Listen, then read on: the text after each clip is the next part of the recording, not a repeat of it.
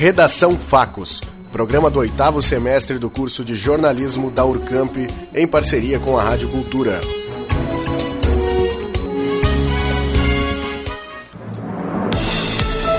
Presidente do Senado adia votação da reforma da Previdência. Secretaria de Saúde de Bagé inicia reformas do Centro de Referência Árvorezinha. Família de Agatha Félix recusa ajuda financeira do governo do Rio. Economia brasileira deve ter leve melhoria no terceiro trimestre de 2019. Bolsonaro abre a Assembleia Geral das Nações Unidas. Dupla é condenada pelo homicídio de Djavan Fernandes dos Santos. Minissérie sobre a vida de Santos Dumont já tem data de estreia. Ranking aberto da clínica de tênis Paulo Alves tem etapa neste fim de semana. Câmara de Vereadores estabelece novos patrimônios culturais. Servidores de, da saúde de Porto Alegre voltam ao trabalho. Prova de vida do INSS poderá ser feita pelo celular. Primeiro Fórum de Turismo do Pampa acontece neste fim de semana. Agora no Redação Facos. Boa tarde. Hoje é terça-feira, 24 de setembro de 2019. Neste momento, 18 horas e 15 minutos pelo horário de Brasília. A temperatura em Bagé é de 24 graus. A partir de agora, você acompanha as principais notícias. O presidente do Senado Federal, Davi Alcolumbre, adiou de hoje para amanhã o início do primeiro turno de votação da reforma da Previdência. A decisão surpreendeu a Casa Civil e o Ministério da Economia. Pelo Twitter, Alcolumbre anunciou a sessão de, do Congresso Nacional para votar o projeto de lei de diretrizes orçamentárias na tarde de hoje.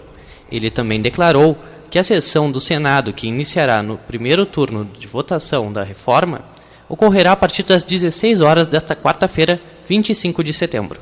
A Secretaria de Saúde e Atenção à Pessoa com Deficiência iniciou a reforma do Centro de Referência em Saúde Arvorezinha, localizado no bairro Vicente Galo Sobrinho. Atualmente, o posto realiza uma média de 500 atendimentos por mês e conta com 28 funcionários.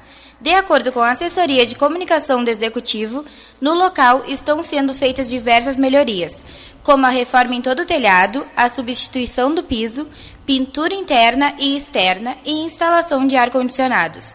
Além disso, estão sendo feitos reparos de rede elétrica e infiltração, confecção de rampa de acesso, entre outras alterações.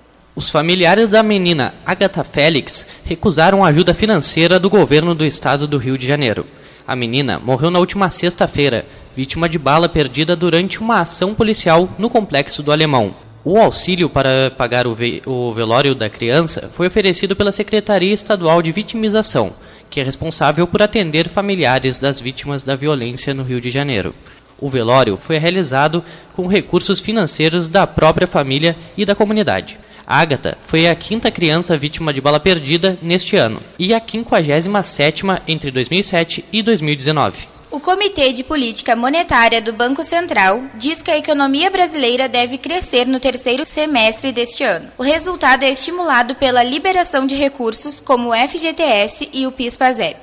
Esses benefícios também devem continuar impactando na economia nos próximos trimestres. Nesse mesmo contexto favorável, o órgão decidiu reduzir a taxa básica de juros Selic na semana passada. O novo percentual foi estabelecido em 5,5% ao ano. O comitê ainda reforça a necessidade de continuar com a agenda de reformas no Brasil. O presidente Jair Bolsonaro abriu hoje os discursos da Assembleia Geral das Nações Unidas. Na ocasião, ele afirmou que tem compromisso solene com a preservação do meio ambiente e acusou líderes estrangeiros de ataque à soberania do Brasil. Isso ocorre após a repercussão internacional dos incêndios que vem acontecendo na Amazônia ao longo dos últimos meses. Bolsonaro também declarou que, para ele, é uma falácia dizer que a Amazônia é um patrimônio da humanidade e um equívoco chamar a floresta de pulmão do mundo. O encontro foi realizado na sede da ONU, em Nova York, nos Estados Unidos. O primeiro Fórum de Turismo do Pampa acontece neste final de semana. Uma das atrações vai ser a palestra do prefeito de Gramado. A reportagem é de Gabriel Munhoz. A Secretaria de Cultura e Turismo promove nos dias 27 e 28 de setembro o primeiro Fórum de Turismo do Pampa. O evento ocorrerá no Centro Histórico Vila de Santa Teresa. Durante o fórum serão debatidas as potencialidades regionais, turismo rural, enoturismo e a sustentabilidade na área. A secretária de Cultura e Turismo Ana Carla Oliveira relata os avanços turísticos que Bagé já possui. Na verdade, nós aqui do Pampa, nós temos já todo o nosso produto, né, o potencial pronto. Nós não precisamos inventar nada, já que a gente tem todo o turismo é, né, do patrimônio histórico, cada prédio tem a sua história. Nós temos também o nosso Pampa Gaúcha, as nossas tradições, né, que são com certeza aí diferenciadas, as lidas campeiras, que são a nossa cultura, e através disso também a gente faz é, crescer o turismo, né, gerar o turismo. A secretária destaca também o espaço Café Networking, destinado a empresários que procuram divulgar suas experiências ao associar suas marcas ao turismo regional. É importante a conscientização deles em apoiar essa questão toda turística e cultural e associar as suas marcas né, ao turismo de Bagé. Então nós vamos ter dentro do fórum também um espaço onde os empresários vão estar colocando as suas experiências também. Na sexta-feira o evento começa com a palestra do prefeito de Gramado, João Alfredo de Castilhos Bertolucci. Ele vai abordar o processo que levou o município a se tornar uma cidade turística. A programação completa você encontra no Facebook da Secretaria de Cultura e Turismo. Gabriel Munhoz, para o Redação Facos. O júri popular relativo ao homicídio de Javan Fernandes dos Santos aconteceu hoje. Alberto dos Santos Modernel e Maurício Rodrigues dos Santos foram condenados a 16 e 15 anos de prisão, respectivamente. A pena deve ser cumprida inicialmente em regime fechado, sem direito a recorrer em liberdade. O crime ocorreu no dia 26 de fevereiro de 2018, na rua Marcílio Dias, Segundo a sentença, a dupla agrediu Djavan com socos e chutes. Depois, Santos deu uma facada no coração da vítima, que morreu por hemorragia interna. E a minissérie Santos Dumont, Mais Leve que o Ar, chega na televisão no dia 10 de novembro. A obra vai trazer seis episódios ambientados na França e no Brasil, na virada do século XIX. A história vai retratar todos os períodos da vida do inventor brasileiro e primeiro homem a voar em um avião. Quem interpreta Dumont é o ator João Pedro Zappa. Vale lembrar que a minissérie é uma produção do canal HBO que e que também vai ser exibida nele. A clínica de tênis Paulo Alves realiza neste fim de semana a terceira etapa do segundo ranking aberto de tênis. As inscrições estão abertas para as categorias primeira, segunda e terceira classe, iniciante, 45 anos B e feminino A e B. O valor é de 70 reais. Já estão confirmados tenistas do Uruguai e de várias cidades do Rio Grande do Sul. Para se inscrever, basta entrar em contato com o professor Paulo Alves através do telefone 999992570. E após uma segunda-feira de protestos em frente à Câmara de Vereadores de Porto Alegre, os trabalhadores do Instituto Municipal de Estratégia da Saúde da Família começaram a retomar o trabalho. Ontem eram 67 unidades básicas fechadas na capital. Hoje, de acordo com a Secretaria Municipal da Saúde, somente dois postos estiveram fechados. Além disso, outras duas unidades estão com atendimento restrito. Os funcionários protestaram contra a extinção do Instituto, por decisão do, Tribunal, do Supremo Tribunal Federal, o que deve ocasionar em mais de 1.800 demissões. A fanfarra da Terceira Brigada de Cavalaria Mecanizada e a entidade artística Pianistas de Bagé foram classificadas como patrimônios culturais e históricos do município. O Legislativo Bagiense aprovou os projetos durante roteiros de sessões extraordinárias na segunda-feira. As outras cinco matérias que tramitavam no dia ficaram em vista. Vereadores da oposição questionaram a criação de cargos, ponto que foi defendido pelos representantes da base do governo. O governo federal quer facilitar a comprovação de vida do INSS. Até o fim do ano vai ser possível fazer o trâmite pelo celular. A reportagem é de Marcelo Rodrigues. O governo federal estuda facilitar a comprovação de vida no INSS. Ainda este ano, o trâmite poderá ser feito pelo celular se o beneficiário tiver um smartphone. O novo sistema vai estar disponível no aplicativo Meu INSS e vai utilizar a impressão digital ou o reconhecimento facial, da mesma forma que se usa para desbloquear o celular. A novidade foi desenvolvida pela DataPrev.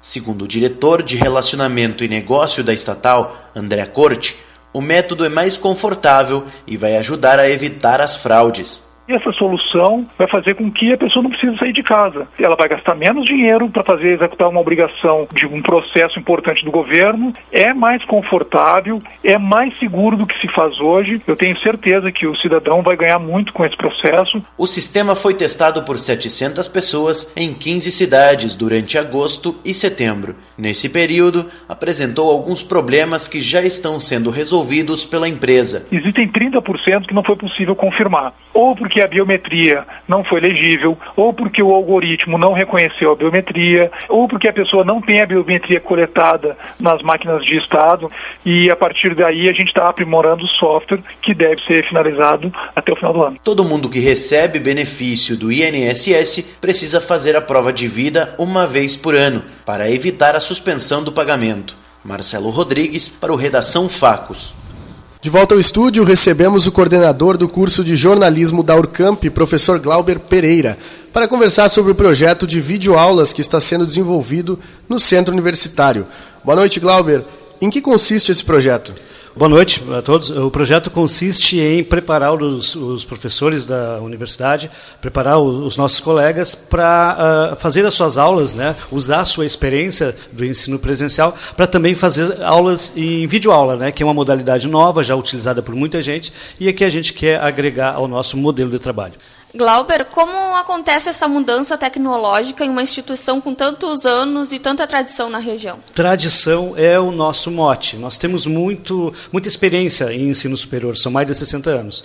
Só que o tempo muda, a tecnologia avança e essa é uma oportunidade da gente pegar toda essa tradição, esse saber oferecer aula e traduzir isso também num veículo novo que é a videoaula. Né? Os, os professores estão preparando seus conteúdos com muita qualidade que já tem e estão adaptando ele para uh, uma forma de eliminar a distância e o tempo entre ele e os alunos. Glauber, muito se fala dessas novidades. O que, que, o aluno pode esperar dessa nova modalidade à distância que a Urcamp está implementando? Isso, vem por aí um projeto bem forte de educação à distância. Uh, claro que a Urcamp, com a tradição que tem, ela também uh, não vai ser um projeto comum de EAD, vai ser um projeto com muita presencialidade também. Mas é um projeto novo de EAD, de ensino à distância, e muitos cursos da Urcamp serão oferecidos já a partir do próximo semestre. Muito bem, muito obrigada pela tua participação. Conversamos agora com o professor Glauber Pereira, idealizador desse projeto de videoaulas que está sendo implementado na Urcamp. Agora, 18 horas e 27 minutos. A temperatura na Rainha da Fronteira é de 24 graus. Amanhã a previsão é de que o tempo continue estável. Segundo o Instituto Nacional de Meteorologia, a temperatura mínima deve ser de 7 graus, podendo chegar aos 26 na parte da tarde.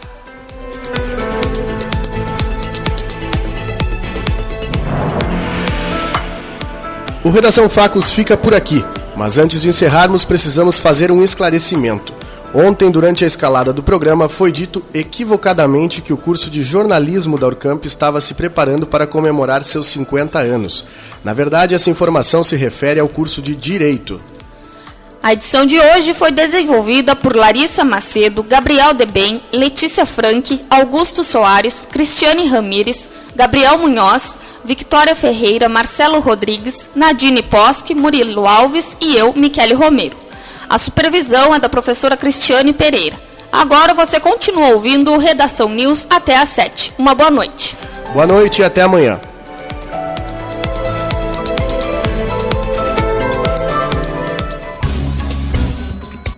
Redação Facos, programa do oitavo semestre do curso de jornalismo da Urcamp, em parceria com a Rádio Cultura.